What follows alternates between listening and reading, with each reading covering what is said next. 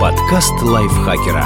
Полезно и интересно. Всем привет! Вы слушаете подкаст лайфхакера. Это короткие лекции о продуктивности, мотивации, отношениях, здоровье, в общем, обо всем, что сделает вашу жизнь лучше и проще. Меня зовут Ирина Рогава, и сегодня я расскажу вам 6 мифов об IQ, в которые пора перестать верить.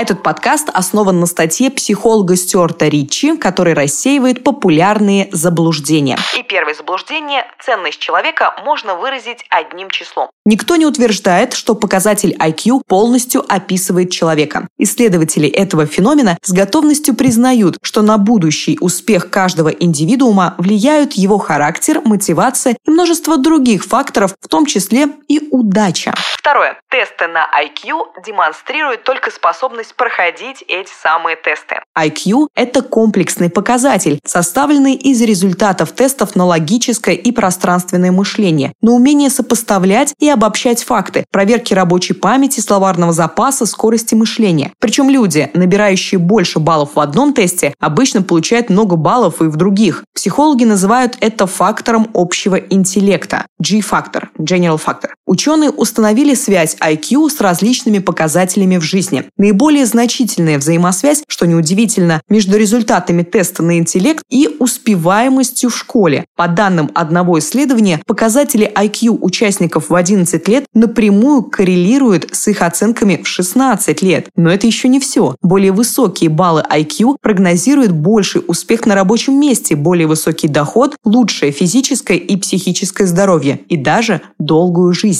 Третий миф – IQ всего лишь отражение социальных условий. Интеллект – это сложнейший феномен, который обусловлен и генетикой, и окружающей средой. Условия окружающей среды могут до некоторой степени подавить интеллектуальный потенциал, скрытый в генах ребенка. Например, в случаях, когда для развития мозга недостаточно пищи, или когда мозг не получает необходимых ресурсов, потому что часть их поглощают паразиты в организме, что еще встречается в развивающихся странах. Но исследования близнецов и непосредственно ДНК подтверждают, что интеллект передается передается по наследству. Существенная часть вариаций в показателях IQ обусловлена генетикой. Ученые уже начали выявление конкретных генов, ответственных за эти различия. Поэтому невозможно утверждать, что IQ отражает только условия социальной среды.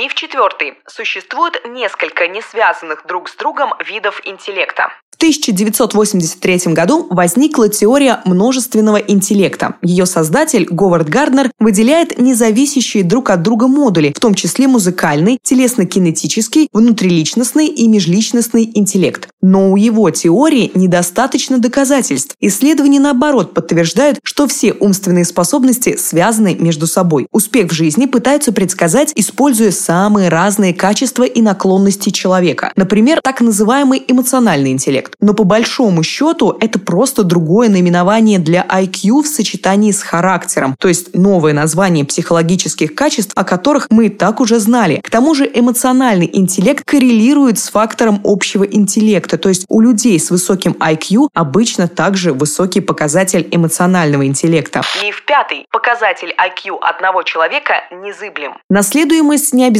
означает незыблемость. Результаты тестов на IQ одного человека меняются при новых прохождениях, и это неудивительно, потому что на умственные способности оказывает влияние масса внешних факторов. На данный момент есть доказательства того, что на когнитивных способностях положительно отражается образование. Каждый дополнительный год обучения добавляет примерно от 1 до 5 баллов показателю IQ. Эффект сохраняется на протяжении всей жизни. А в развивающихся странах для поднятия IQ значительно помогло улучшение питания, а именно введение пищевых добавок с йодом. По данным Всемирной организации здравоохранения, каждый третий человек в мире не получает достаточное количество этого элемента. Результат – умственная заторможенность, а дефицит йода во время беременности приводит к снижению IQ плода на 10-15 баллов. При принципе, ничто не говорит о невозможности повышения IQ. Тем не менее, есть определенные границы. Имея средний уровень интеллекта, невозможно превратиться в гения. Шестой миф. Исследователи IQ – сторонники элитизма, сексизма или расизма. Существуют люди, уверенные в умственном превосходстве одного класса, одного пола или одной расы. Они искажают факты и используют результаты тестов на IQ для подтверждения своих воззрений. Поэтому возникло заблуждение, что любые исследователи IQ поддерживают подобные взгляды. Но факты сами по себе не имеют моральной или политической подоплеки. Только от людей зависит то, как их использовать. Тесты на IQ – один из инструментов, с помощью которого психологи исследуют человеческий интеллект. Они нужны, чтобы найти способы развивать умственные способности и продуктивность, а также лучше понять процесс старения мозга и облегчить его. Спасибо большое, что прослушали этот выпуск нашего подкаста. Ставьте ему лайки и звездочки, подписывайтесь на него и пишите свои прекрасные комментарии. С вами была Ирина Рогава. До встречи в следующем выпуске. Подкаст лайфхакера.